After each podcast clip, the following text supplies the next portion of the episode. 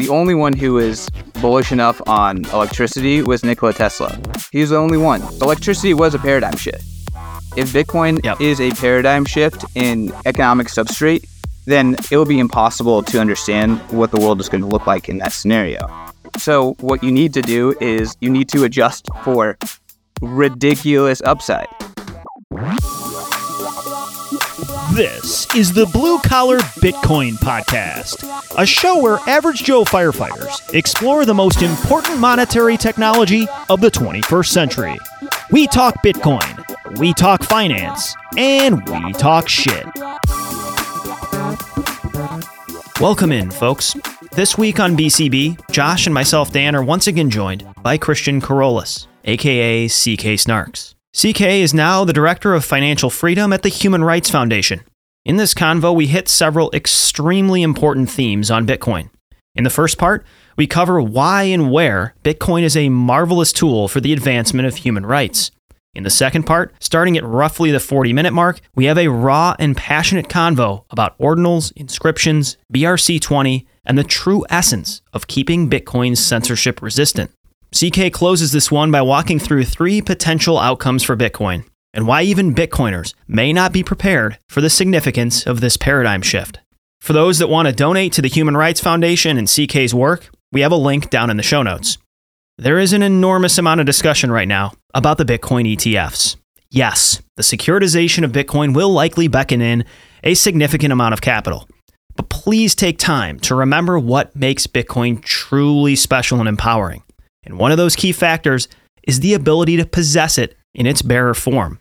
Don't let Wall Street be your daddy. Choose not to own just a Bitcoin IOU. Own the real thing. To accomplish that, you need to hold your own private keys to spend your own UTXOs. And there's no better way to do that, in our estimation, than with the most trusted hardware wallet on the planet the Cold Card. The Cold Card is Bitcoin only. It's ultra secure, it's easy to use, it can be truly air gapped, and it's stood the test of time. You can use code BCB, that's BCB, for a juicy discount on Cold Card at coinkite.com, or even better, follow our affiliate link down in the notes for discounts on a variety of CoinKite products, including the blockclocks. And lastly, you can also use code BCB for 10% off tickets to the Bitcoin 2024 conference in Nashville this July. If you're going, go ahead and get these puppies. They're only going to get more expensive. CK, we just we just tracked a couple of jokes that we were kind of ruminating on before you joined, Nice. and we decided jointly that uh, they're probably a little too spicy for this thing. But it, it's unfortunate because there's some places we could go. You probably wouldn't appreciate, and they wouldn't either. So we're gonna let it. We're gonna let it be. Believe it or not, Christian, we censor heavily on this show. Like people imagine, oh, these guys are unfiltered and they let it go. It's like, no, this is this is dumbed down Josh and Dan. There's a lot that can't fly on here that that could behind other confines, but we try to we try to loosen the belt as much as humanly possible. Wouldn't you say, Josh? Push the I would boundaries. say, yeah, I would say This is a safe space. This is a safe space. You guys can be yourselves. it is. It is before it gets onto the wider interwebs when every woke asshole has to make a comment about how we make fun of throwing midgets at targets or something. You know. That really got to us, Josh. That one. I know that one really did bother me because I was like, that wasn't even our joke. We were referencing a joke from a fucking movie, and Yeah. this is going to trigger you. Like you, you're so thin-skinned and weak. Anyway, I digress. Hopefully, we cull the herd. You guys have internet haters now? Uh, just a couple. You made it. Good job, gentlemen. some people really take it upon themselves to waste a considerable amount of time sending random podcasters emails. It's quite something when you think about, wow, this person put the time and effort in to to tell us this, you know. And hmm. I also here's the other thing that I think's a little this is true of probably any sort of podcast, but you've got a huge percentage of our listenership that knows the two of us by this point, right? It spends a lot of time with us, understands how we're wound, what we joke about. But you have a lot of people that step in just to listen to one guest, right? They see a name come through on the feed and they say, I want to listen to that one. And they know nothing about the two of us. And then we're spouting off all kinds of nonsense. Like one one piece of feedback we get is these guys talk way too much. And it's like, well, really what we're doing here is putting our slippers on, walking in our basement and having fun conversations with people. So it, it, it is what it is. Like this is way less fun for us if we're not contributing to the conversation and just sitting here and asking you eight questions and then going on with our day. And I'm Right. sure you, I'm sure you and most guests feel the same, right? If you just come on here and get asked a deck of six questions and a dude talks for one minute, that's less fun than carrying on an actually organic conversation. I mean, I love your guys' show. So a big fan. So uh, thank you all for for having me on uh, again. Appreciate it and uh, excited to uh, talk about what I'm doing these days, as well as uh, you know talk about Bitcoin and uh, and uh, the Bitcoin community, the English speaking Bitcoin community that we uh, spend so much of our time with. We are stoked to have you. Seriously, been looking forward to this one. We've been trending your big career move. We're excited for you. We've always had a ton of respect for you and the work you've done. So why don't we start just just give us a quick this transition. You went from Bitcoin Magazine to HRF. Careful with the word transition. I, I feel like maybe Yeah. we should use a different word. I've transformed. The the move. The, The move. move, Big yeah. move. Big move. Took me off guard. Bold play. What what was the decision process behind that? CK. Yeah, no. Um, you know, was at Bitcoin Magazine for five and a half years. Uh, a bull market, uh, two bear markets, and uh, and a bull market, and you know, it just felt like it was time to do something different. Um, Bitcoin Magazine is definitely uh, a super fun company to work for. Uh, it has changed and given me like tons and tons of opportunity. Um, but at the same time, it's definitely a company where everyone burns the candles at both ends, and uh, Mm. you know, it, it's just tough to do that for a long time. So, Yeah. uh, just needed something like slightly different in life. Um, and uh, thought that Bitcoin Magazine was in a really good position to move on without me. Uh, so, you know, three years ago, I definitely would not have said that Bitcoin Magazine's in a good position to move on without me. You know, I was actually trying to get more responsibility because I, I thought that the magazine needed me more, um, if you will, and the conference needed me more. But uh, you know, this this past summer, um, I was feeling like I needed something new, and I was also feeling like they needed something new. They needed to move away from me and you know let some of these other folks, other leaders, um, have an opportunity. So um, seemed like a win-win. You know, help them kind of transition me out, if you will. Uh, really long offboarding process. You know, try to do it super squeaky clean and uh, yeah, I'm still a huge, huge supporter of, of what they're doing. Excited to be at their conference in uh, in Nashville, and um, yeah, I started putting out some some feelers. And uh, Gladstein, who I worked with, uh, you know, at Bitcoin Magazine, helping him publish his articles, helping him publish two books, um, deliver some incredible keynotes, uh, make some incredible videos. Uh, he was like, "Hey, you know, we need to team up. You know, our collabs are the best." So um, you know, he gave me an offer I couldn't refuse. And, uh, you know, the work that uh, HRF is doing in the Bitcoin space, I think is super, you know, exciting and super tangible. Um, so just been getting my hands dirty for the last like four, four months or so. So Dan and I get a little bit of a taste of what it must be like to work for a Bitcoin company.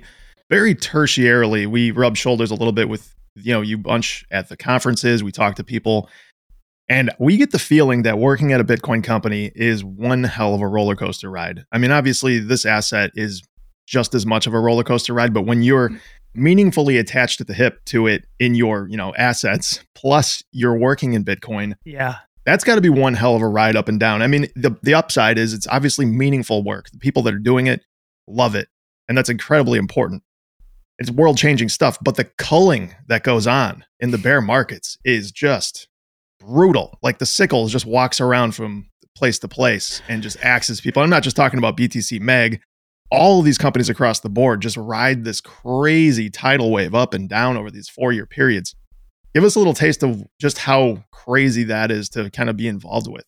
Yeah. So, I mean, like you said, you know, almost all these companies are startups. Uh, and even the ones that aren't startups, you know, usually it's like a skunk works project within a bigger company or something like that. So a lot of startup energy and vibes. So anyone who's been involved in startups, it's not like working for the fire department. It is Right. a very, very involved. You know, it's uh, it, it's it's definitely not made for everyone. And then on top of that, you strap it on top of it.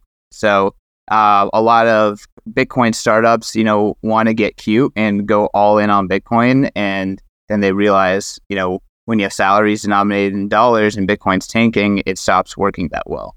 um, at the same time, you know, this past startup cycle or or or bear cycle or whatever, uh, you had Silicon Valley Bank go down. So it's like then everyone who was like, oh well, we're gonna have all of our treasury and in you know traditional finance, you know, then they're like, oh, why wasn't I holding Bitcoin? So it's like you you know heads you lose, tails you lose. Um, so it's definitely very difficult to manage. Um, I would say like you need fiat for your fiat denominated liabilities, and then you you know, holding Bitcoin, have being cash flow positive, having a Bitcoin treasury definitely can be a superpower as long as you have the cash flow, as long as you're covering your yep. liabilities that are, are fiat denominated. That's super, super important lesson.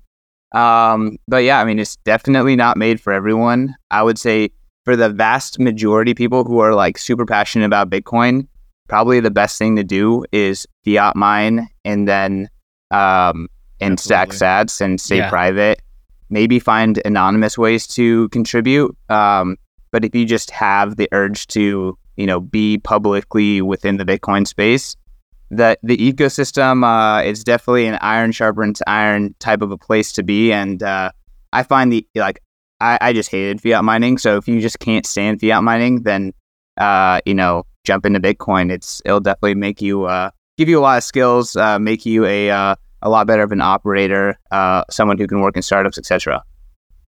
Mm. Yeah, we've gone on some diatribes on this show before, Christian, about actually discouraging uh, a lot of people from working full time in Bitcoin. We come from that different lens where we do really appreciate doing something that we're passionate about and we enjoy, and then doing this on the side. And that I celebrate the shit out of anyone that's dedicating their full time energy to Bitcoin. But we also come in with a caution and say, let's just take Bitcoin financial services. Bitcoin is very definancializing. It's totally open. It's totally permissionless. It's ruthlessly competitive, ruthlessly competitive. Maybe unlike any other financial sector in history, if we were to just take that. So be caution. Like what's hot today may not be tomorrow. Innovation can move quickly. And this protocol provides a lot of access away from the pros. And so it's going to disintermediate a lot of pros if, if we just take that. Andy Edstrom has said something to the effect of if you're unsure whether you're a fit working full time in Bitcoin, don't work full time in Bitcoin. Like if you think you're really filling a hole in a niche and and and really innovating in a way that's substantive, go for it. Otherwise, develop a skill set or a passion or just stick with something that keeps the lights on and stack some sats. Yeah. CK, what you just said about companies, you know, holding some fiat, cash flowing in fiat, I think that's just as important to impart on people that are just individuals. Because if you're going and YOLOing all of your resources into Bitcoin and Bitcoin goes through, you know, you just happen to time that completely wrong and y- you could get completely fucked basically. Like you're going to have to sell some of that Bitcoin at the worst possible time to cover some of your expenses. That's not a situation you want to put yourself in. So that's just generally good advice for Bitcoiners. Um, it, you know, you should be as heavily into this as you want, but you should also keep in mind that cash flow is very important and you're going to have bills and most of those are going to have to be paid in fiat. So don't overextend yourself. Well said. Let's talk about the Human Rights Foundation, but maybe let's start even before that. Let's start human rights more broadly as pertains to Bitcoin. My mom was here for Christmas and she's increasingly interested in this podcast as it's not going away. It's not, it, it's, we're three years deep. It's no longer something stupid that, that Dan yeah, started. It's like, oh, Dan's, okay, very, Dan's a- very adept at flights of fancy. You know, he starts a podcast, then he starts playing guitar, then he thinks he's a golfer. Like it's, he's all over the place. Yo, let's play golf.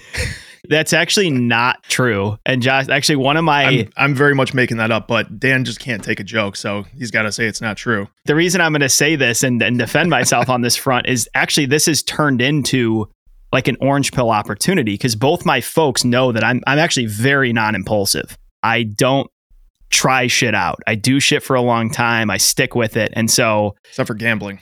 You're right. Yeah. Degenerate there. Um, so like the fact that I've been interested in Bitcoin for over six years, the fact that this podcast didn't go away four months in and it's been going on three years, this is an angle at which they're starting to pay a lot more attention to Bitcoin just because of investing in my own personal experience.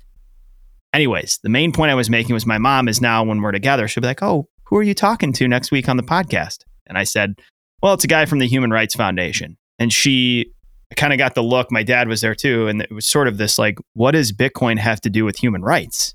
That sounds ridiculous to somebody that knows a lot about Bitcoin, but from a public perception standpoint, I think that question stands and is probably on the top of the list for most people that might hear this conversation.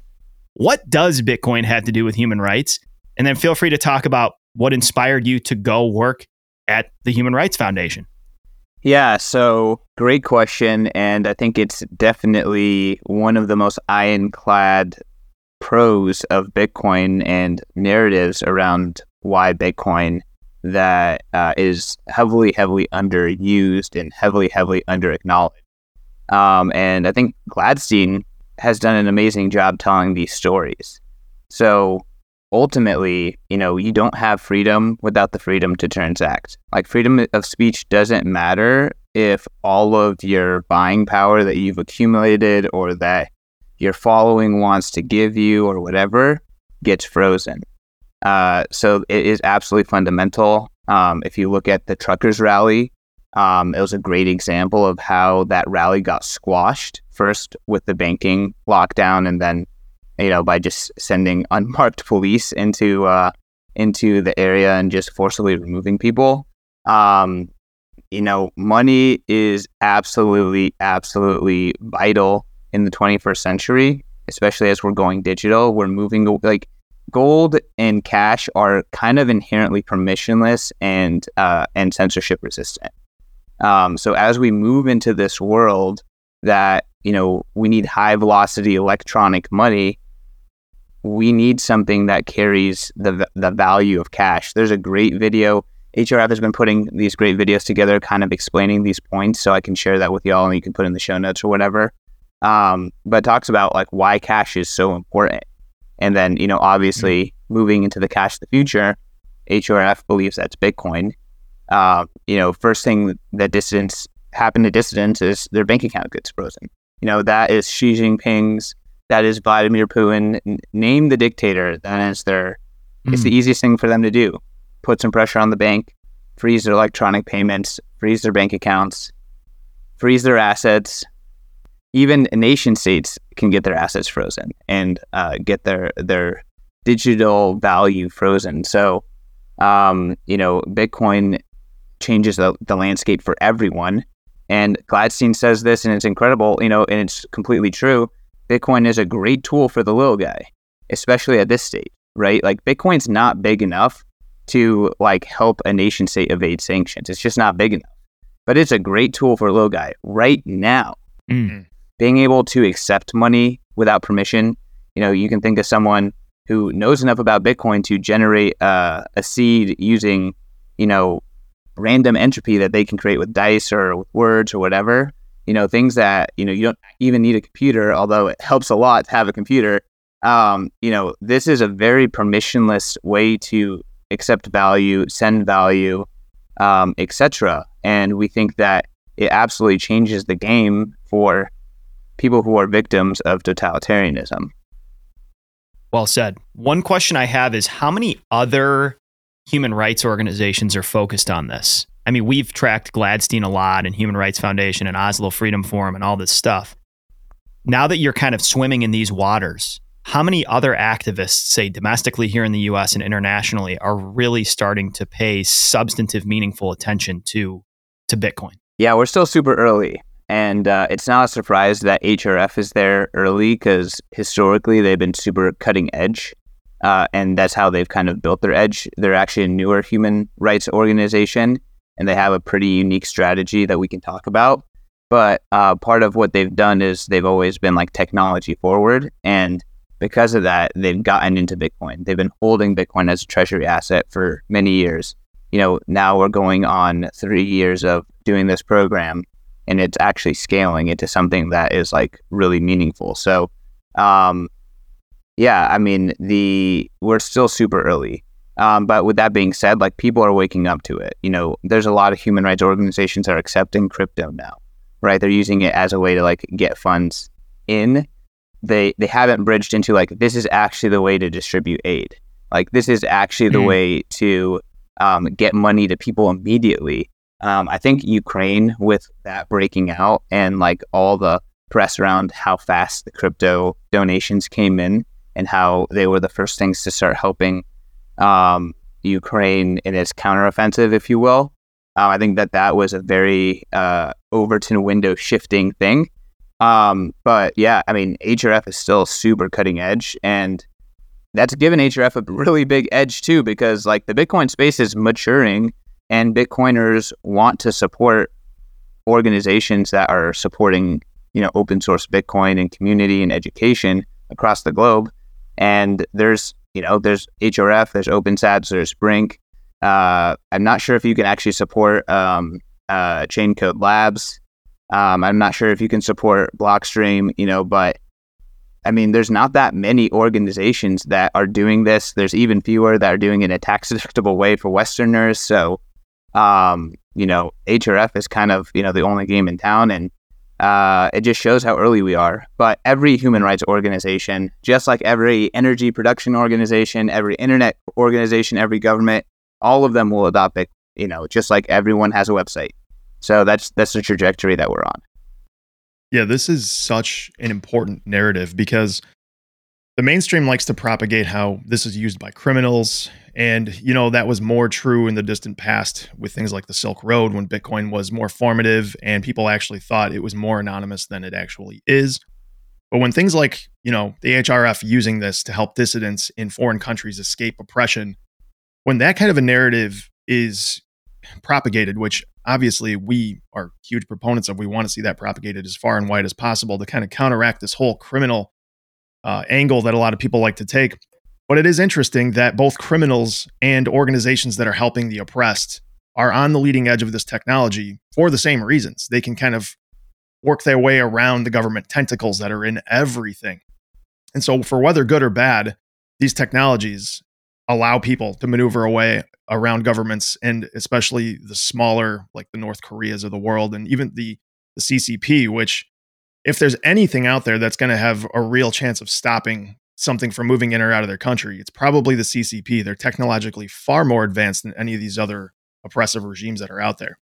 So and they're not able to stop it either which is encouraging.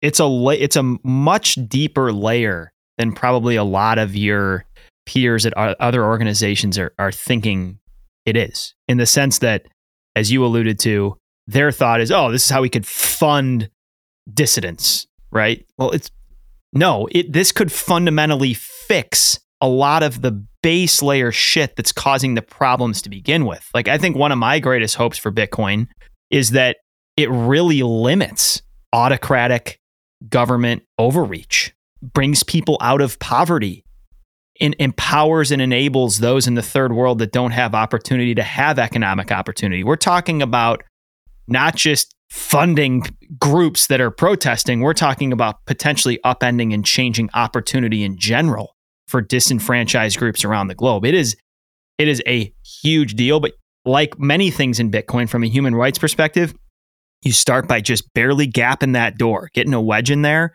and then that's going to eventually enable you to, to bust the thing wide open. CK, do you have any stories from HRF that you've, you've been there for a little bit? I want to know about some of the cool dissident stories of people that you guys have successfully helped escape. I think most of us are familiar with Yeonmi Park from North Korea. Did I pronounce that right, by the way? Is that how you say it? Yeonmi Park. Yeonmi Park. Uh, I may have Park. not pronounced it, correct, it correctly either, but uh, she's incredible. She's one of the most famous North Koreans. Yeah. Do you have any other stories similar to that in that vein that HRF has successfully helped people out of those situations?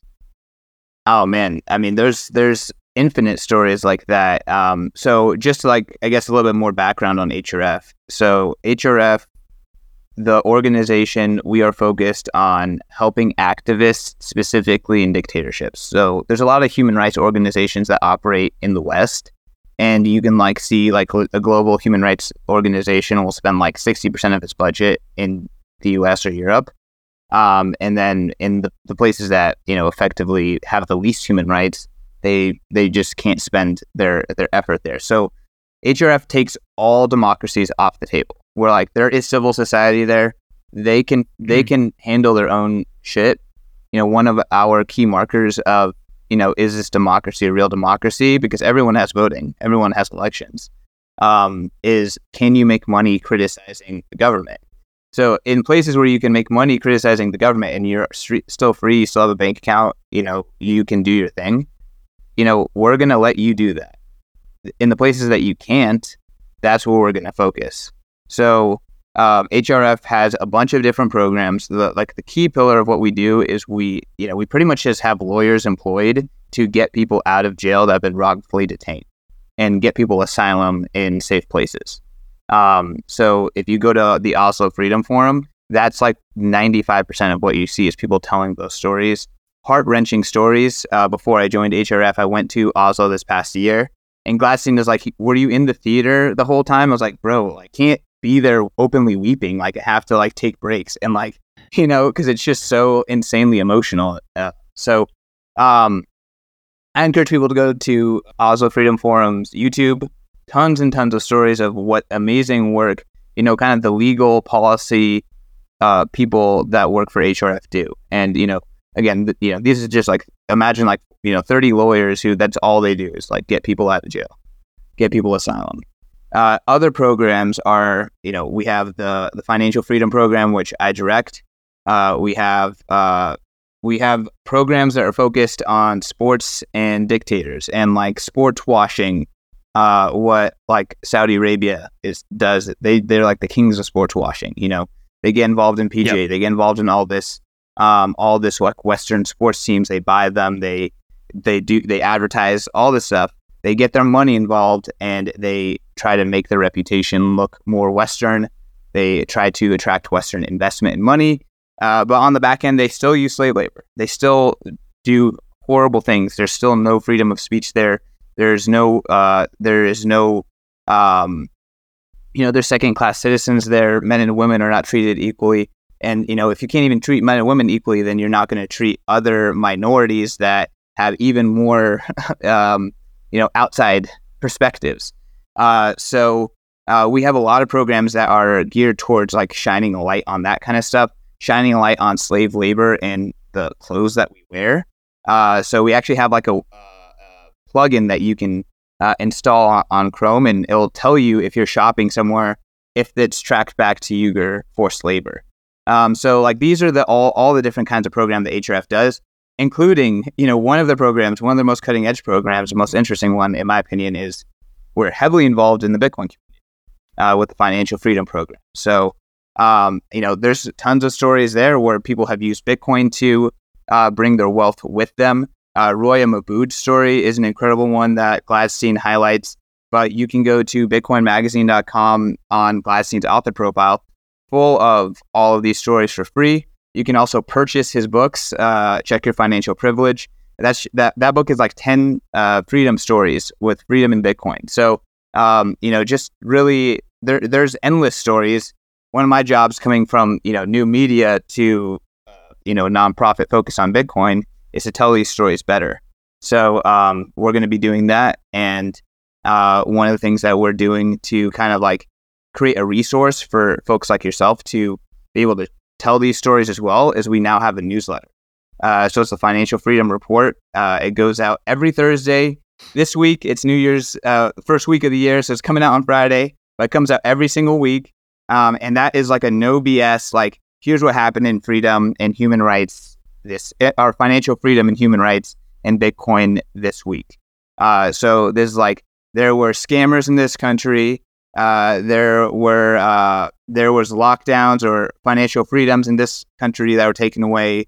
You know, there was a data leak uh, from this company. Like this big important Bitcoin update came out. So uh, really no BS, high signal uh, newsletter, and uh, you know, that's kind of the beginning of telling these uh, these freedom stories better. Badass, badass. you guys have been dishing out some some serious money here for grants. I think in the ballpark of 500k. Maybe hit some highlights of things you're funding and excited about from a freedom perspective. Yeah. Okay. So let I want to talk about the Bitcoin Development Fund. I guess let me just zoom out really quick, not to evade your question, Dan, but let me uh, talk about what the Financial Freedom Program is. So, the Financial Freedom Program is HRF's Bitcoin program.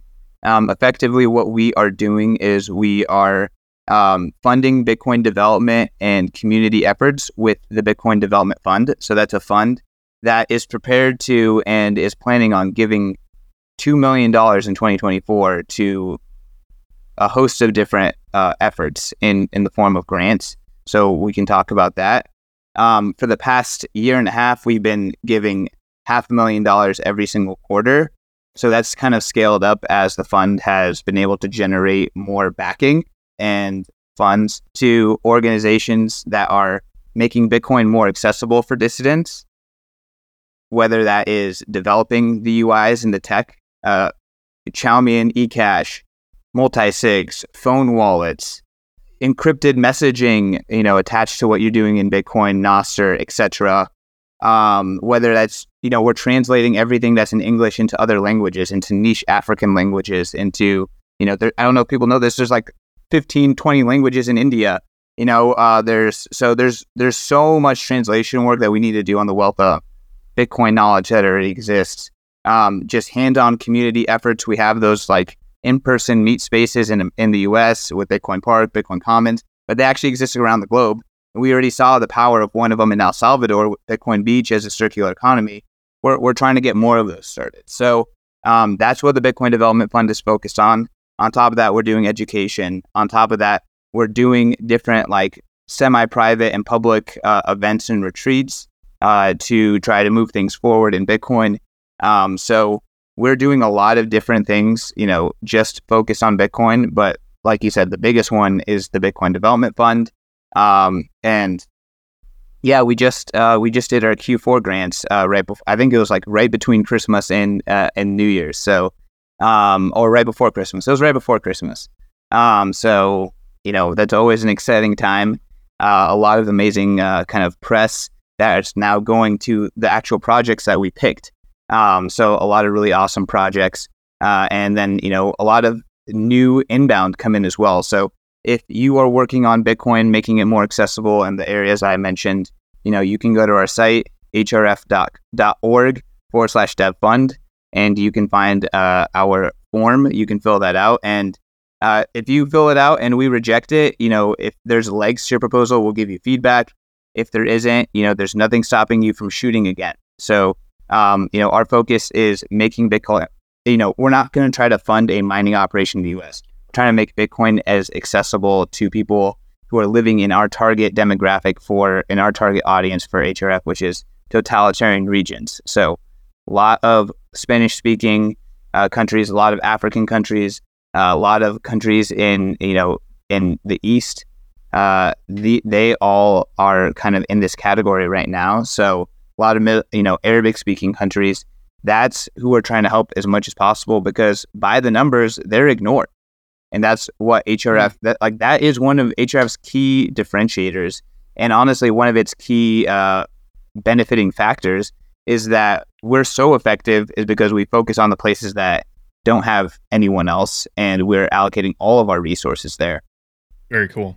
Uh, you can expect to see our application. What did we put in for 300K in Q1 2024, Josh? Yeah, so, I think roughly uh, just under that. We didn't want the sticker shock of 300. Yeah, that, that's like 60% of our uh, our quarterly uh, grant spend. So I, I'm, I'm looking forward to the app hey, it's headed your way. There are some firefighters, Josh will agree, we're lucky to be in a very fairly free environment, but there are some totalitarian chiefs and administrations out there, Josh. We can power those those brothers and sisters to rise up with the, with Bitcoin. Yeah, I'm thinking maybe 300 was a little aggressive. 2 to 300k CK free that up for BCB. I think that's reasonable, yeah. I appreciate y'all uh, getting the firefighters to donate. It's tax deductible. 2024 is a new year. Generosity great topic to bring up here. There's a lot of people listening that are very bullish on Bitcoin and expect they're going to be extremely wealthy. Don't hoard that all for yourself. Look for opportunities to be generous, not just from a tax advantage standpoint, but out of the goodness of your heart and because you believe in this technology. Can't think of a better place to send some sats than Human Rights Foundation. We've talked to a couple people that have been the recipients of these grants. Amazing projects. They're doing awesome work. Hat tip, my friend. And hey, making Bitcoin more accessible to people in totalitarian regimes also makes Bitcoin better and more accessible to everyone. So this is especially true on the app layer. But one of our favorite projects, one of the projects that was an early win that Gladstein brought on, you know, that Gladstein I was able to support before I joined was Sparrow Wallet. So Sparrow Wallet, I think, is uh, you know the world's probably best desktop wallet. There's mm-hmm. a lot of great ones yeah, out there, but Sparrow so. Wallet is definitely one of the best ones, and uh, that was a great opportunity for HRF to find an early project, support that project, and that's that helps everyone. We had dinner with Keith Mukai recently. He was talking about the potential of some seed signer partnerships, things like this of people you know that you're aware of that are harnessing their talents and abilities with the capital you're providing to empower people that need it the most. It's cool as hell. I mean, Seed Signer is one of my favorites from this most recent grant round. Really so cool that stuff. went out this past uh, this past quarter. Um, but just long story short, Seed Signer is probably the most advanced build it yourself signing device. Uh, but Seed Signer is effectively built from the ground from the ground up for a specific Raspberry Pi chip, and while that made a lot of sense when the project was in its infancy, it's gotten to the point now where Raspberry Pi itself could become a massive um, bottleneck for Seed Signer to actually reach its goal of getting these devices in people's hands. So, what uh, the most recent grant to Seed Signer is enabling Keith to do is he actually gets a it's a modest grant, you know, um, not that huge of a grant, but I, you know, I guess he lives frugally enough that this is going to give him a year uh, of salary or his living costs so he can focus on refactoring all of Seed Signer's code for open source chip designs. Um, so that That's way, awesome. Seed Signer can now is no longer bottlenecked by by you know being constrained to Raspberry Pi chips. You can do it on Raspberry Pi, but you can do it on all of these other chips, including ones that you can actually fabricate yourself. If for whatever reason it's easier to do that if you have than, a chip fab in your house. than yeah. to buy it. But you know like it, it could make sense like hey maybe in the future businesses will build their signing devices based on this open source designs and software that's that's all out there. So that is awesome. again this is something that helps bitcoin become more accessible especially to people who can't just go buy a cold card online um, but it also helps all the bitcoiners at the same time uh, and it might help Bitcoin businesses. So I, I love that example. The, also, I just wanted to throw in the reason Mukai is living so frugally is we've got him uh, set up at the firehouse. He's up in the mezzanine uh, with an S19. We're keeping it warm. It keeps him warm and fed. Yeah. CK, he came to the firehouse. Josh and I were working together. We fed him some steak, and he's. I love it. To my knowledge, he's the only one in the space that's infiltrated the confines. So. Wow. Dude, he's a great guy too. Like he hung out for like four hours. That that is epic. And it was like we knew the guy forever. Like we've met him at conferences and stuff, but he hung out. He meshed in well with the group of dudes we were there with. It was it was a lot of fun. Hey, I want to ask you this. This is a joke, obviously, but kind of pseudo serious. You guys have any cloak and dagger stuff going on? Like, are you trying to spring Julian Assange out of his uh, spot in Britain right now to make sure he doesn't get his head chopped off in America? What what can HRF do, if anything? Do they have any resources devoted to helping his plight at all? Uh, so you know, I don't know everything that you know we're doing on the kind of advocacy side and the side of you know getting people who are wrongfully detained out. Um, Gladstein did speak about Julian Assange at the most recent Oslo Freedom Forum. Uh, historically, you know, HRF has not focused on you know, let's call it the wrongful humanitarian acts of the West. Again, lots of organizations are doing that. Not that we don't all have our own opinions, just mm-hmm. kind of our organizational scope has been constrained outside of the West. Uh, but I do know that we support Julian Assange, um, and uh, you know, there could be efforts to help. I just don't know. At Bitcoin Magazine, you know, I worked on everything. I was the COO, and then here at HRF, I'm really trying to stay in my lane on just the Bitcoin stuff uh, because HRF does a lot of stuff, including a lot of the the you know kind of legal kind of grunt legal work that's needed and resourcing that legal work uh, you know for a lot of this stuff. Mm. And I'm just I'm just not abreast of that stuff. I think we need to fund uh, some ex Navy SEALs to go over there and spring them. That's the only way this is going to happen. Bitcoin special forces. yeah.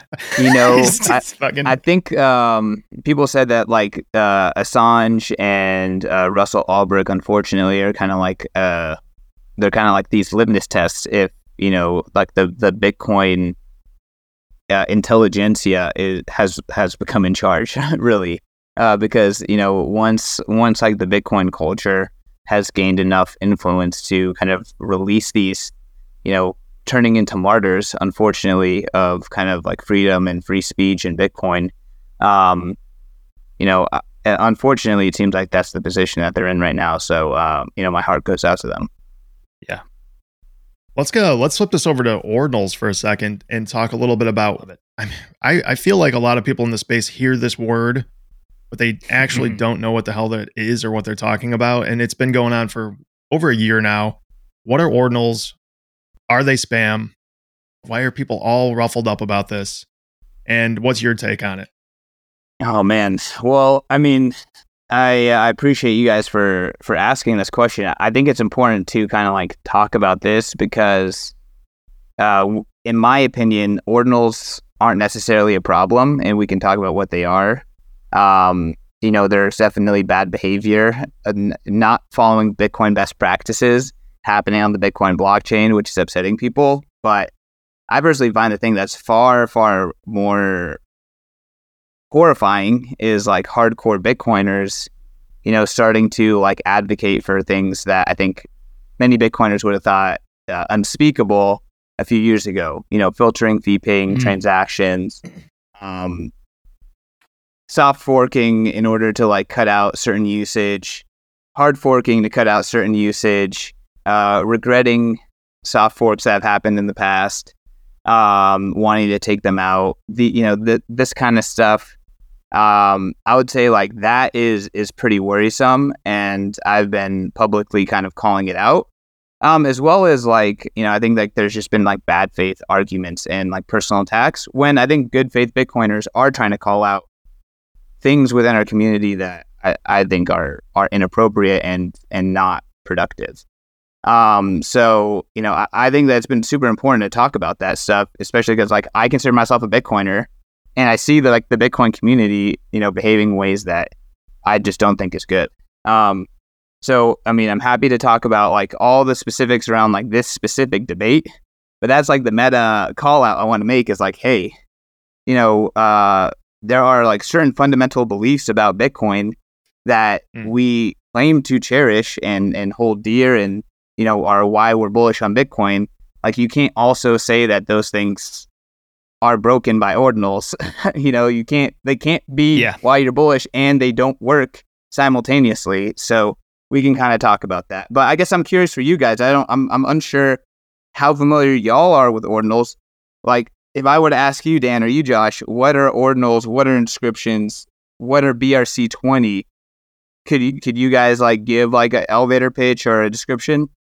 I mean, the basic idea is these are NFTs, non fungible tokens that are coordinated with specific sets. So you could have a rare set and you could, they could reference, I mean, it, however, it, it's kind of like the way it worked on Ethereum. They're referencing a JPEG or referencing um, something else with this fungible token. The, I guess where I don't really truly understand this is how it, it's basically that they're trying to get these through as fast as possible fees be damned. So they can add ridiculous fees to these things kind of pushing out other transactions in the in the process. Let me let me go a little further and i'm actually in so doing i'm gonna take a little bit of the side of, of the skeptic on these as i do this and i know some of what i say may not be accurate. So essentially we have to go back to kind of the basics. We did a taproot upgrade. Now you have the ability in the witness data to to add data to Bitcoin, right? You can you can implant JPEGs into basically the the transaction itself. I think one of the myths, and you can correct this if I'm wrong on this, and I'm relying some on Guy Swan's material, is that you cannot tie one of these things to a SAT. You can insert the data into a, a transaction, and then that can be referenced within your Ordinals wallet. But I think what is concerning some Bitcoiners is that I'm trying to think about how to put this, but not all data on Bitcoin is the same. When we talk about Bitcoin's scarcity and, and what's been discovered, Bitcoin can reliably enforce Bitcoins. Those are what are protected by UTXOs. The data in Bitcoin is not scarce. What's scarce is the enforcement of only 21 million units protected cryptographically. The same does not apply to ordinals and inscriptions. So I think for me, and I'll fill in some of this later, but I am totally in alignment that some of the rhetoric on what needs to be done with Bitcoin is just unworkable and kind of absurd. Like censoring fee paying transactions, hard forking, even soft forking, and disallowing things that are, you can put this data on Bitcoin, right? I mean, it is it is allowed currently, and to make drastic change seems rash. What does concern me though is people describing implanting this data on Bitcoin as though it's the same and it's and it it, it has the same robust scarcity and enforcement and decentralization and application of Bitcoin itself. You're implanting data on a blockchain, and there is something there in terms of a permanent record of things. But that is very, very different than Bitcoin. And I'm not saying we need to do anything drastic about it. I'm just saying there's going to be a lot of people confused in this next cycle about, about what Bitcoin really is. And it has the potential, just as crypto is done more broadly, to tarnish Bitcoin's narrative. When you get rugged because somebody put a dick pic in a in the witness data and they're like, wait a second, this isn't actually scarce. Anyone can access this on their node. I'm the my Ordinals wallet is actually not the same as Bitcoin. It's not in for there's going to be confusion. People are going to get rugged. I think I'm confused at this point because are there actually people that think that this is more scarce than Bitcoin or somehow Bitcoin scarcity affects these JPEGs because that is absurd on its face and something I didn't even. There will be though that people. I mean, doing. everybody thinks crypto is the same as Bitcoin right now. True. So they're gonna think they're gonna think this is Bitcoin. I'm just talking about from a public narrative perception standpoint. I agree with CK though, right off the top, which is you're saying the cure is worse than the disease. So if you're going to try to manipulate Bitcoin or you want to fork Bitcoin Totally. or you want to adjust Bitcoin to stop the implementation of these ordinals, that's where the true danger lies. That's where the real bear trap is for people to step in. Completely agree. And I think that is incredibly dangerous rhetoric to be passing around. Not only that, but it's unworkable. I mean, if if there can be a contention of people that can make Bitcoin change, if it can be hard forked because of ordinals or JPEGs, then this whole project is kind of a joke. Because if you if these things can actually affect people's opinion on this to the degree that they would allow the change, then when the government's boot starts coming down on you, you better believe it's going to change. Yeah. Wait, I got one. I know we're teeing off here, but I'm I am steel manning a little bit. Like it's not just pie in the sky. That the fees are really high right now. Now the counter, like, so it is impacting Bitcoin, like, and how, and how people use Bitcoin. Now here's where I would push back on people that are concerned with that. Regardless, the fees are going to be very high on the base chain eventually. And if you think that the monetary use case of Bitcoin is as momentous as we suggest it's going to be, then settlement on that base layer is going to be very expensive, whether there's ordinals and inscriptions or not. But I'm just saying people have some valid concerns looking at adding this data, sure. driving up transaction fees, making settlement more expensive. All right, floor is yours, CK. All right. Um, so I asked you both like what are ordinals, what are inscriptions, what are BRC twenty. Ne- neither of you actually described what both of what any of those things are. So it, it makes me think that you guys actually don't know what they are. Fire away. So on the base level, everything that you guys described to me is like semi right, semi conflating lots of things together. So I I tweeted this out and I posted about this on Nostr. You can't fix something that you can't even articulate. So it's like from the start, all of this anger, all of this upsetness, it's it's it's based on ignorance, not understanding. So if I ask you what are ordinals, like specifically what are ordinals and what makes them different than inscriptions, can either of you guys tell me? The ordinals reference, so this is my understanding. You're putting data in the witness data of a transaction. And then those, it's So ordered. what you described right there, that is an inscription. Right. So you're putting an inscription in, and then your ordinals wallet or your ordinal is referencing the order that those inscriptions have happened on Bitcoin through time, and then that, and then value is assigned based on what order that's in. So you got it. So effectively, an inscription is a transaction that's putting arbitrary data into Bitcoin. That's what an inscription is. That was possible before Taproot. That was possible before SegWit. SegWit and then Taproot, which brought us Lightning Network, which bring us BitVM, things that we want, things that we are called that so a lot of people are calling bugs were put in place on purpose and they were actually done so to fix other bugs. So, like when people are saying Taproot is a bug, Taproot has a bug, like the things that they're referencing, other developers that actually developed this said, like, no, like we did this on purpose. This is to fix other bugs. Yeah. This is to allow Miniscript to, to go to the yeah. next level. This is to do this stuff. So, again, like the it, putting the arbitrary data in was always possible by creating more capability that people want for all the other things that they want. Technically, Taproot and then Segwit, or sorry, Segwit and then Taproot made it easier and made it cheaper. This is one of the things people are upset about is it is now 4x cheaper and that's not 100% accurate. That's just high level to put some of this arbitrary data in into a block rather than um, you know a straight transaction that doesn't use the SegWit information for its bytes. Yep. So that's something that is a legitimate like okay that was an unforeseen consequence and people are maybe a little upset about that that you know that could be legitimate. My question to those people That's is a like that's a big deal though. Like that's a big deal.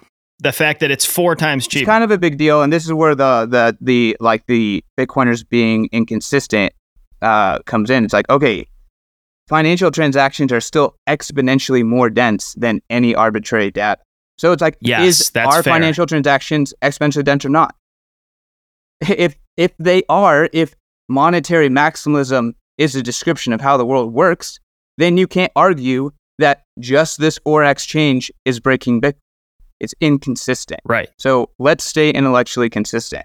So now, so I described what an inscription is. Now let's describe what ordinals are. Ordinals aren't even Bitcoin.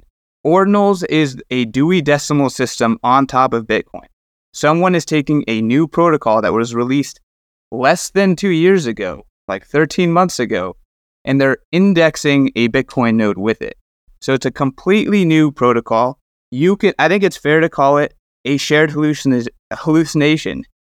Okay, but this shared hallucination and people claiming that this shared hallucination that has no Lindy tracks inscriptions, which that is, like you said, Dan, does not track, is not enforced by the Bitcoin protocol because it's a whole new thing.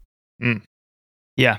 That is that shared hallucination is enough to drive so much activity on Bitcoin that it's actually pricing out a lot of, I would say, like mispriced activity. Like Bitcoin has been unfairly cheap for mm. five plus years, right? So this has been Yep. mispriced economic activity. And now this shared delusion, you could call it technically, technologically shared. It's a fucking delusion because it's not enforced by a Bitcoin node. It's enforced by a new protocol. No one actually understands how that protocol's governance works. No one understands how that protocol's consensus works. At least it's not widely shared, nor is it debated. That is what is driving so much activity that is making these people lose their mind. Look, Bitcoin block space was mispriced. Spam, shared delusion, market misaction is repricing that block space. But if you can't even describe what I just described to you in that clarity, with that much understanding, are you in position to talk about changing Bitcoin to stop the things you don't even understand? Like, did I teach you something about how this stuff works? I Yeah. think I did.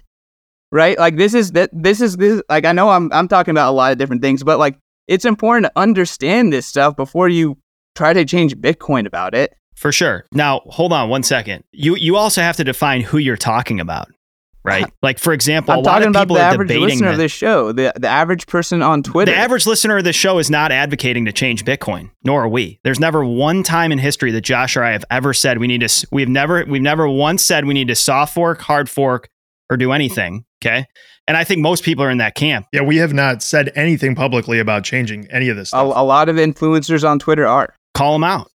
Who are they? You can go on Twitter. Uh, I'm not going to call out names. I think that there's a lot of people that I respect for a long time, have been here for a long time, that are, but their understanding is is rudimentary. Like they like they don't even know what we're talking about. I understand that. First of all, I, my perception, you pay a lot.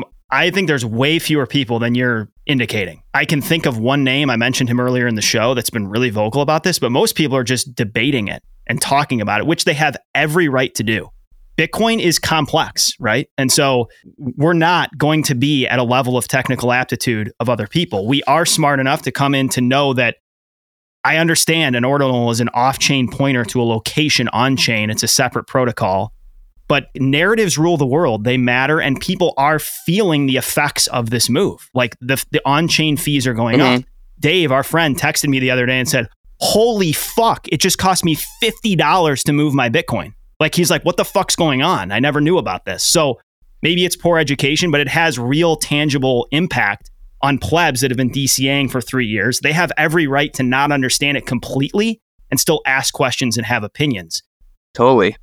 Well, I mean, hey, I don't know if they, I don't know if they have a right to necessarily have a, a strongly held, poorly uh, uh, informed opinion. I, I think that we should call that out my question is is if there's not so many people who actually feel this way why is there not enough courage to call this this narrative out?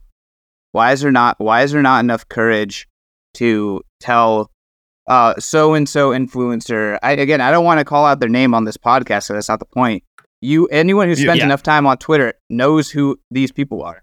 Why is there not enough courage to call this out well, I think there's a people there's people in the middle ground too. Like I would never have stated that I completely understand this ordinal situation and not well enough to have a strong opinion on Twitter to tell people and influence people in one way or another. I'm kind of sure. sitting back here never. absorbing this stuff.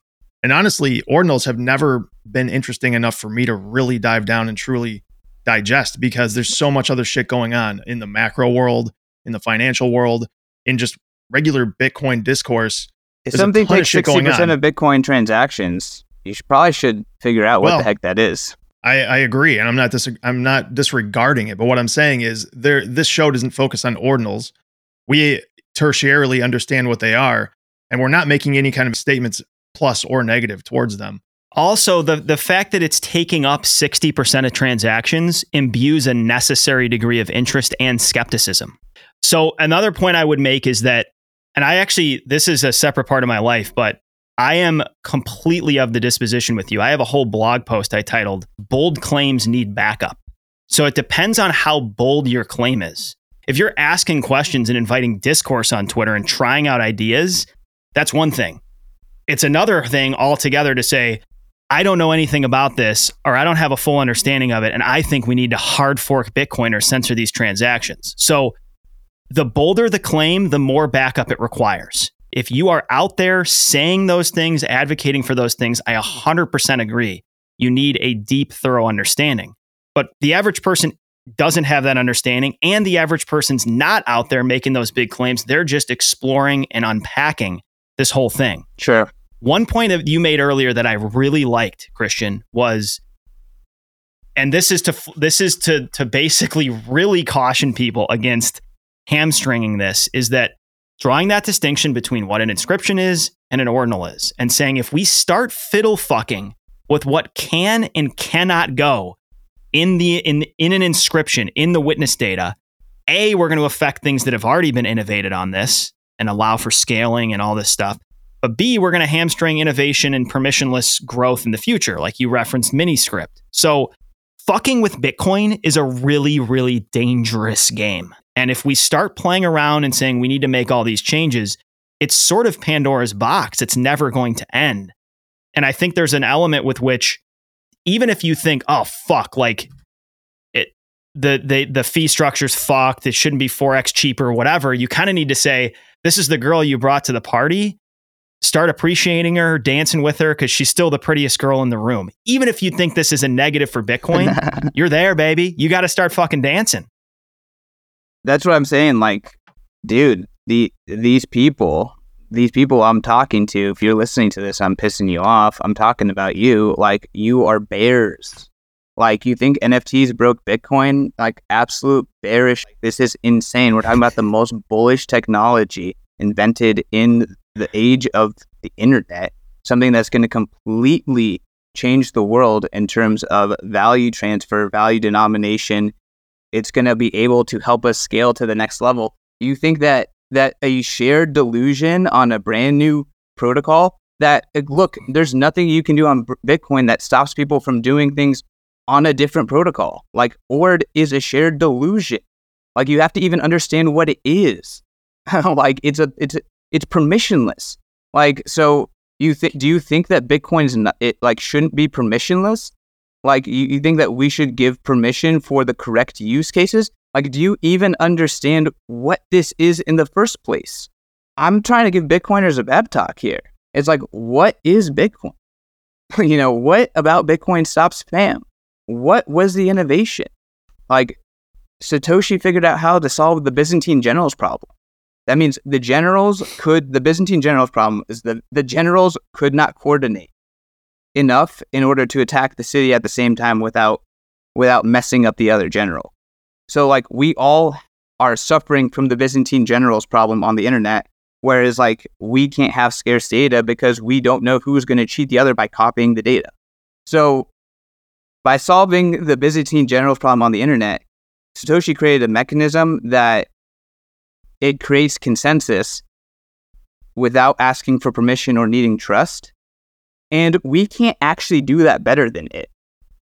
Like, we hmm. can't mm. even create consensus and better than Bitcoin in order to change Bitcoin in the way that people want to. Like, Jock, okay, I'm going to call it someone. Giacomo Zucco said the inscribers and the scammerize. So I think, you know, I don't think that samurai is a scam, but he said that they are the big blockers now. Be careful who you listen to. What what I would say to that is like, no, be careful of people who want to change the current state of the network, and and are saying That's that the, the current change, yeah. state, like it wasn't the we are the smart small blockers and we beat the bad big blockers. It was the group who wanted to keep the current state of the network and accept the reality of the network, and the group that could not. And now I'm clearly seeing these two paradigms emerge once again. It just so happens to be that the, the right, a lot of the people that were on the, the right group now find themselves, mm. their narrative is breaking. So, Dan, when you say, hey, inscriptions are taking 60% of the transactions, BRC20, which we didn't even get into, and I'm, I'm confident that no one, most people listening to the show don't actually know what it is, so I can explain it to them. But like, yep. we're not, like, why are they taking 60% of the, the transactions? You said that it should make people ask questions yeah, they should ask questions about their own narrative. Why was their narrative this wrong? Like what what about this situation do they not understand? What are what are some good resources for this? Because I want to put them in the show notes because it's important for people as you said. I want I want to read this stuff as well and take it more serious, but what are some good resources for truly drinking this stuff in. The the guy who invented ordinals, who actually is one of the smartest Bitcoiners out there, one of the most principled Bitcoiners out there, who understands the system better than most people who are LARPing on the internet. His name is Casey Rodarmor. He does a podcast. You can go listen to all of his podcasts. It's called Hell Money Podcast. Uh, he's described this stuff for a long time. So um, he actually leads the bit devs in in San Francisco. Like this guy is a real Bitcoin developer who understands Bitcoin really well. Um, he created a shared delusion, which is mis it's it's it's completely mischaracterized. Scam artists are completely leveraging it to scam a lot of people who also like most people investing in ordinals don't understand what ord is, don't understand what an inscription is, don't understand that your a Bitcoin node does not allow for transfers of inscriptions, that ownership of an inscription is a delusion based on ORD. They don't understand any of that. So, like, Bitcoiners are right about a lot of things here. There are a lot of scams going on. But fundamentally, it's like, look, Bitcoin is permissionless, and there's a reason why that's important. So, if you don't even understand what you're criticizing, effectively what it turns into is you're advocating for Bitcoin to not be permissionless. You're right. Like, mm. like there's this really dumb argument out there. It's like, it's not censoring fee paying transactions. We're filtering out obvious spam. And obvious spam has been filtered out in the past of Bitcoin. It's like, okay, well, look, the precedent set in the past of Bitcoin is irrelevant for the future because the context Bitcoin is existing in is completely different and will continue to be completely different until after the halvings are over.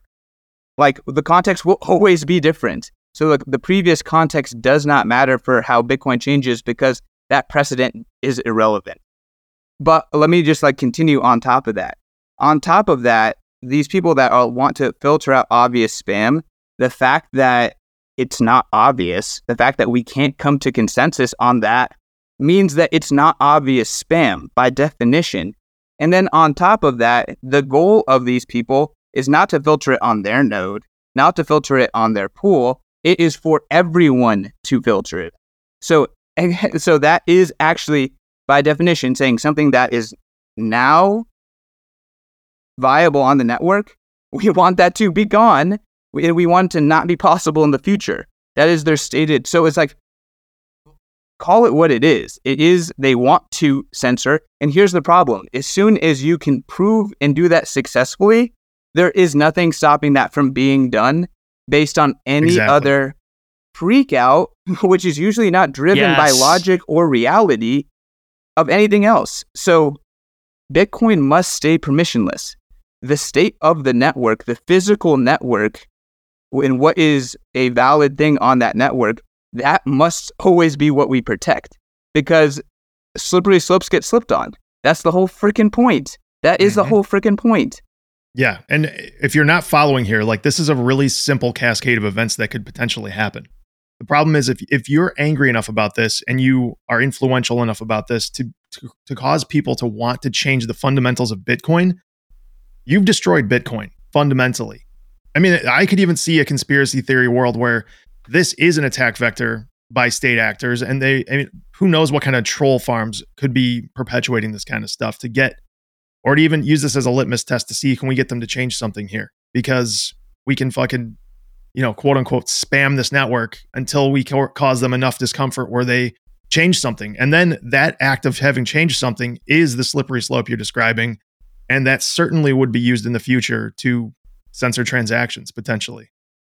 And and I think what's maybe most interesting about this discussion so far is this discussion is with a human rights activist. You are as incentivized as anyone on the planet to make this work for everyone. And you're you guys are also cognizant of how slippery slopes can get. Like a word like spam is as subjective as a word like hate speech.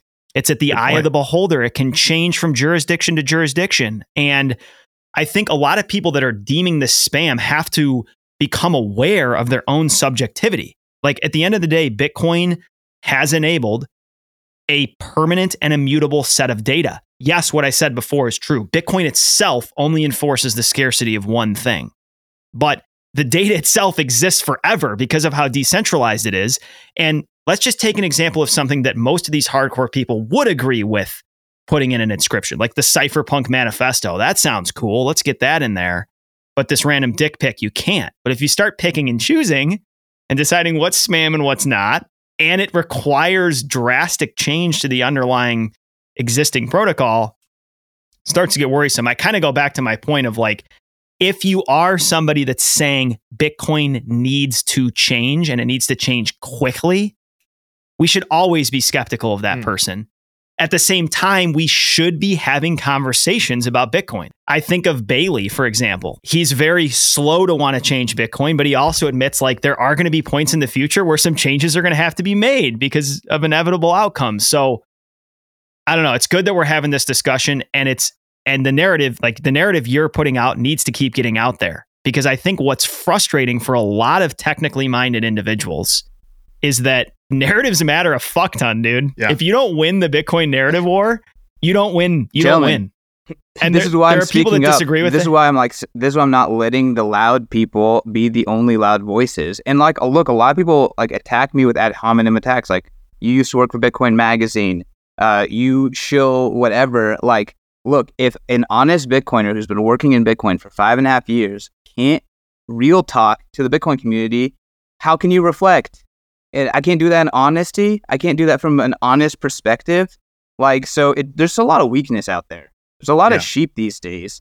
And I'm, I, I, I have to call them out because, well, like, Bitcoin needs to be built by strong, independent, logically driven people. And look, I'm not technical, and I thank you for saying I'm a humanitarian. I've been here for four months. Like, I don't think I, I earned that. I think all Bitcoiners are humanitarians, but, you know, I'm not special. Like, I don't speak for the Human Rights Foundation in, in my criticism here. I'm speaking as a Bitcoin. I'm speaking as like a logical person that is like I, I truly believe in like the uncensorable, the permissionlessness thing that is this network. And like I, I, I get upset when I see people speaking based on poor information and then people who who are like forsaking the the very thing that they claim to to hold dear. Mm. So it's like mm. where's the courage in speaking against that? Um yeah, I mean D- Josh, I, I know you want to you want to jump in. I also do want to actually explain BRC20 because I think it's important for people yeah, I want to actually understand what it is. It's very stupid. It's very stupid, but yeah. I just real quick though, I want to just add this because Dan was just talking about that political. I mean, whenever someone is trying to force something with an emergency act or in in haste, it's important to remember that political credo: never let a good crisis go to waste. That is the way people operate when they want to force something on you that you don't fully understand and they want to do it quickly. Go on, Christian.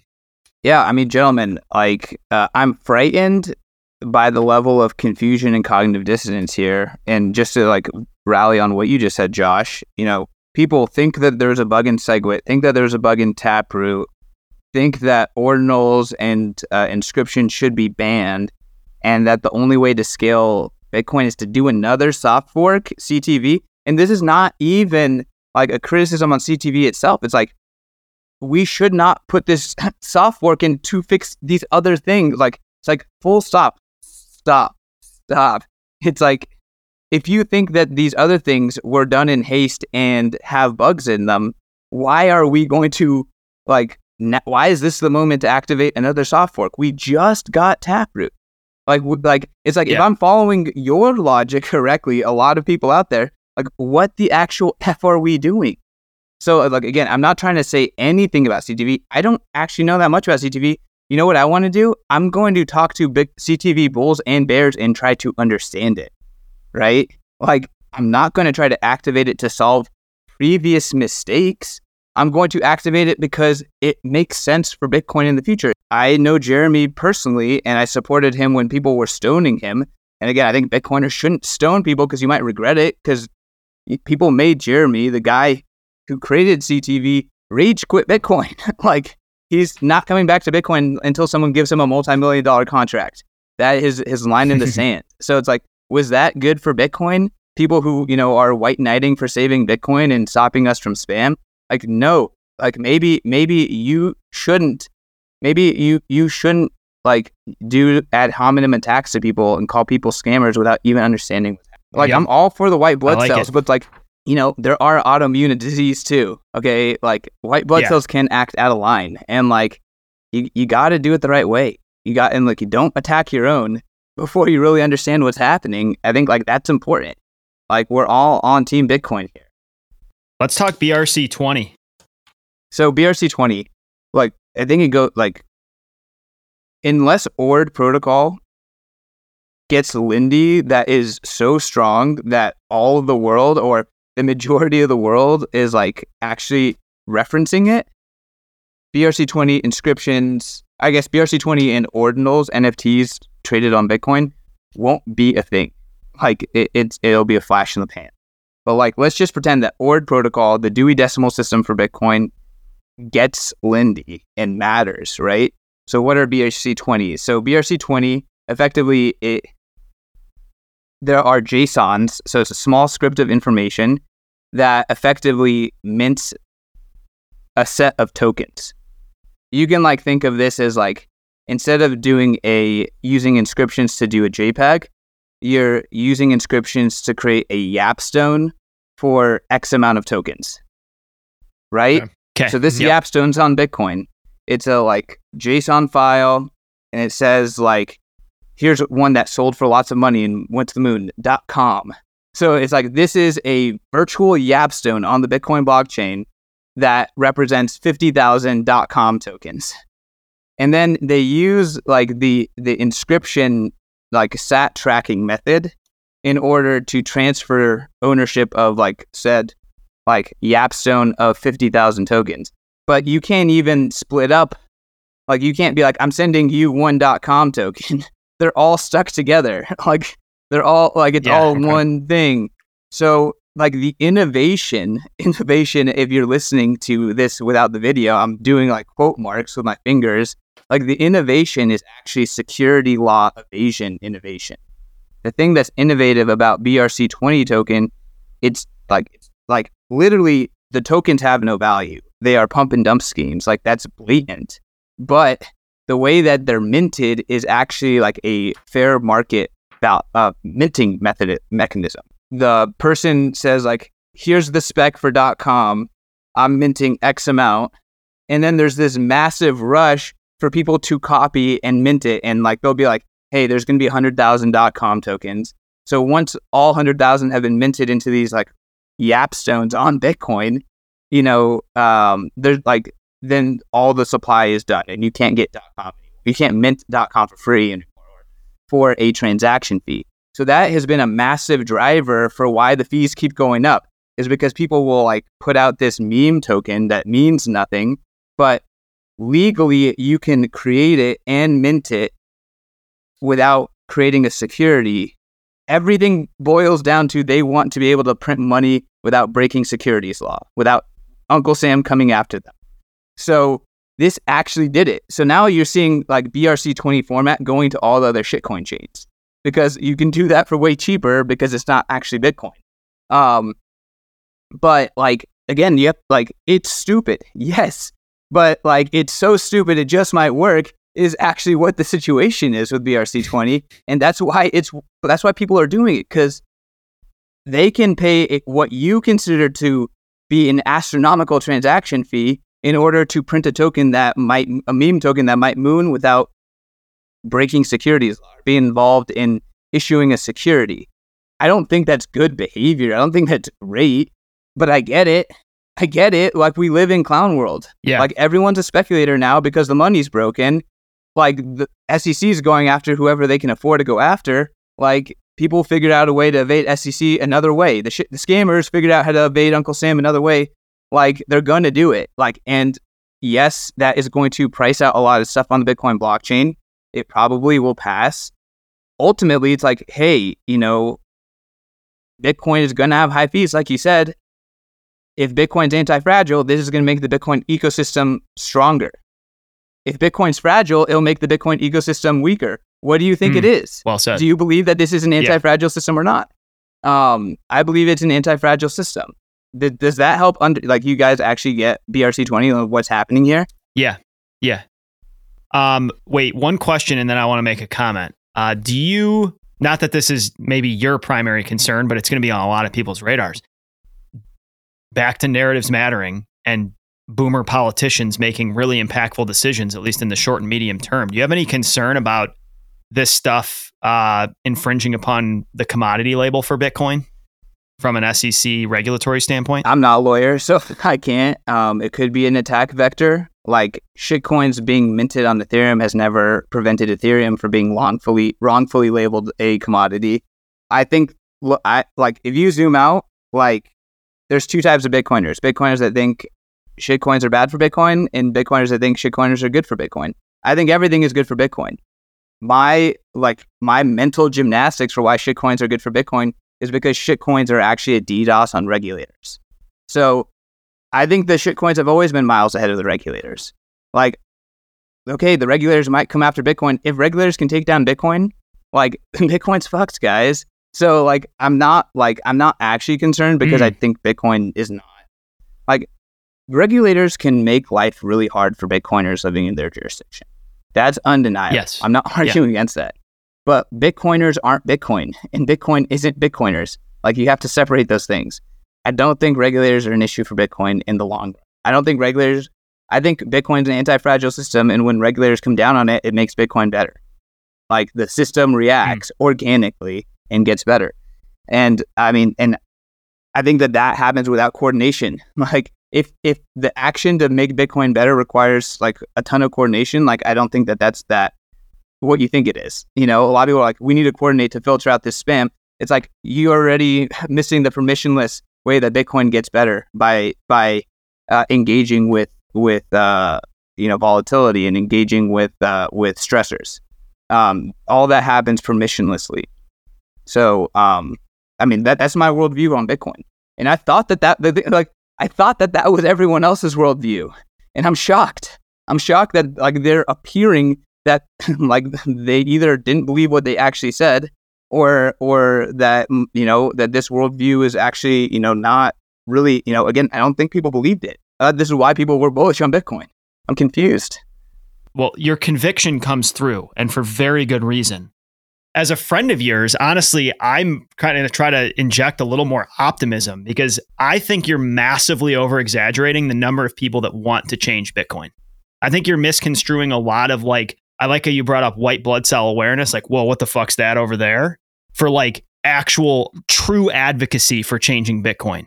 I don't think there's actually that many people that plan to act on that. And I think a lot of people do share the disposition I started with, which I actually stand by a lot of how I introed when you ask our thoughts on it. You have to think about everyone's perspective. So, as a couple firefighters who do Bitcoin part time, we invest a ton of energy in Bitcoin, but there's no way we can understand these. A, we're not technical coders. B, we don't have unlimited time.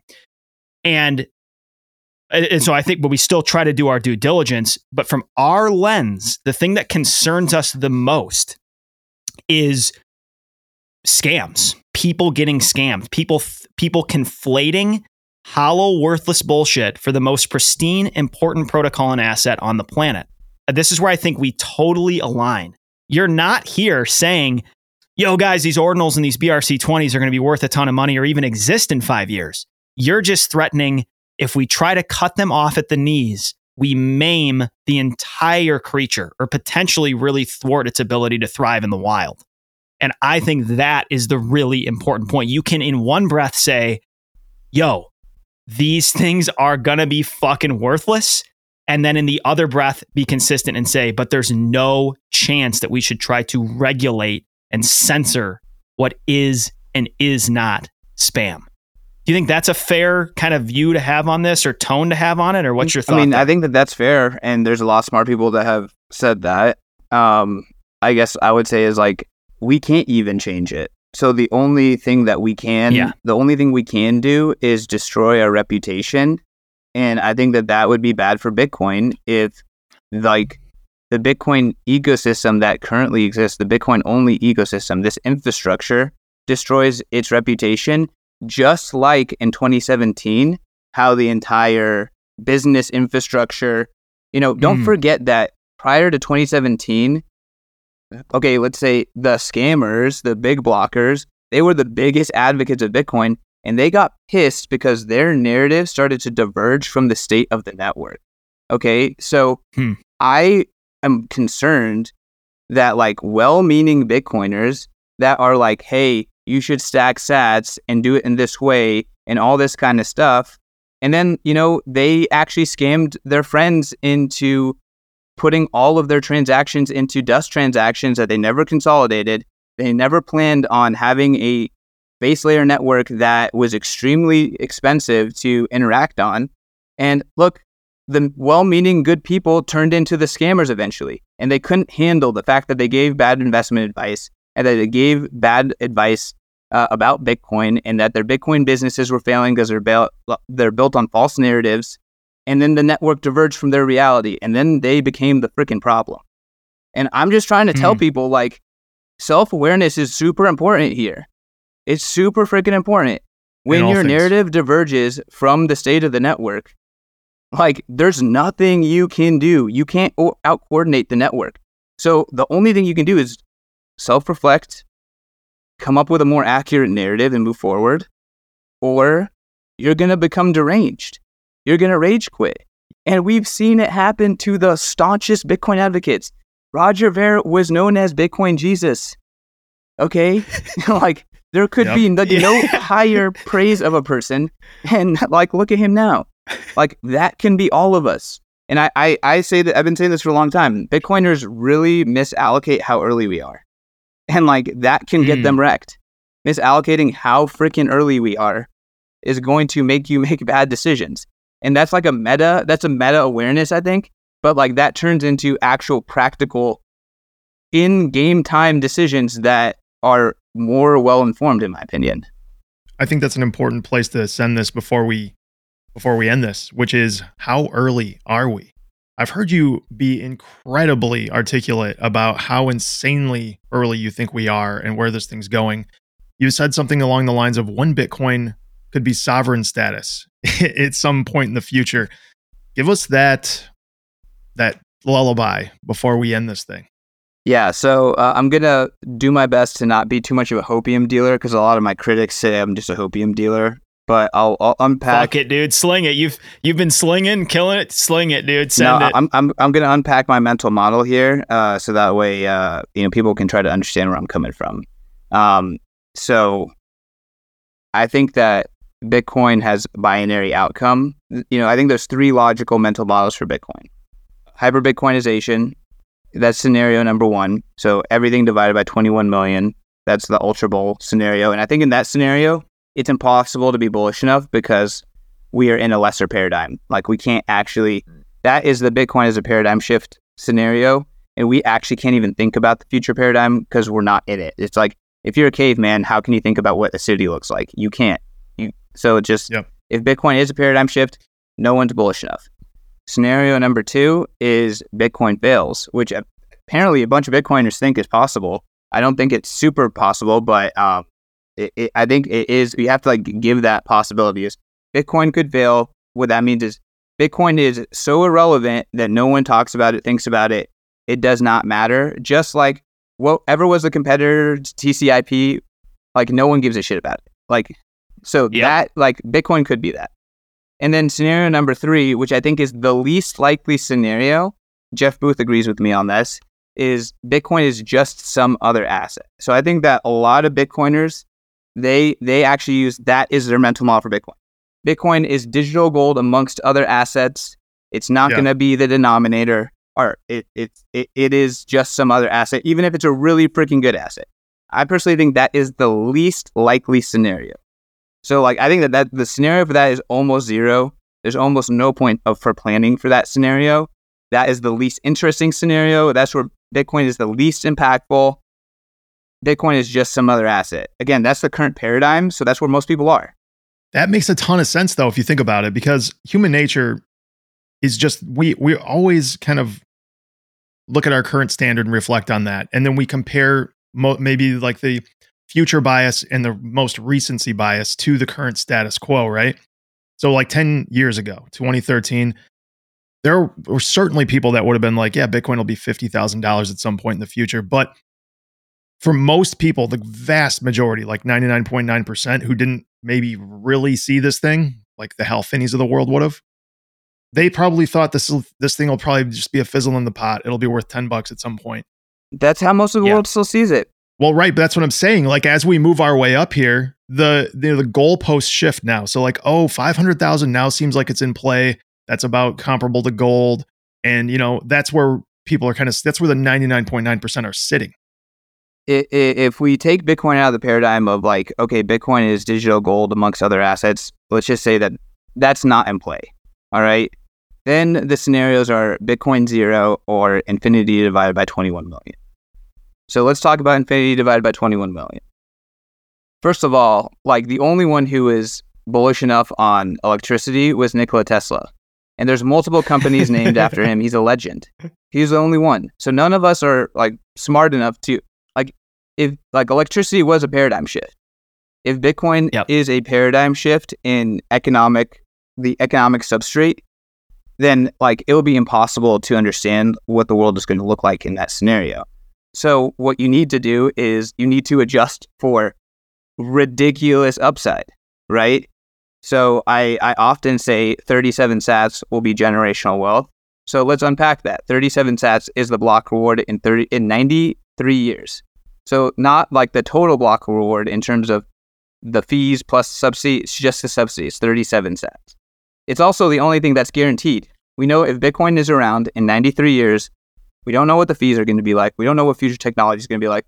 We do know that 37 sats will be the, will will be paying out miners, and that if hash rate goes parabolic, and if price goes parabolic, and if prosperity goes parabolic, then more hashes will be pointed at that 37 sats than we can even comprehend today. Because, like, look at any other paradigm shift in technology, they all go parabolic, right? It's like the internet created more information per second than ever existed when it was just analog libraries, right? So, like, that is That's the trajectory. So it's like, you know, today we live better than king like kings 100 years ago. Like I'm not I'm not doing anything super crazy. I'm just assuming that Bitcoin's a paradigm shift. If it is a paradigm shift, then the you know the plebs of that paradigm will live better than kings today, and and I'm trying to pr- price that in Sats. That is that is it. So it's like that. That's my mental model. Is I'm saying that there's three scenarios: hyper Bitcoinization, Bitcoin zero, Bitcoin is just some other asset. Least likely is Bitcoin is just some other asset because if Bitcoin's a paradigm shift, everyone would think that Bitcoin is just some other asset before the paradigm shifts. Mm, like that exactly. is yeah. Yep. like it is baked into the paradigm shift that no one's gonna freaking see it. like that is what paradigm shifts are. So it's like if, if everyone could see the paradigm shift, everyone would be rich already.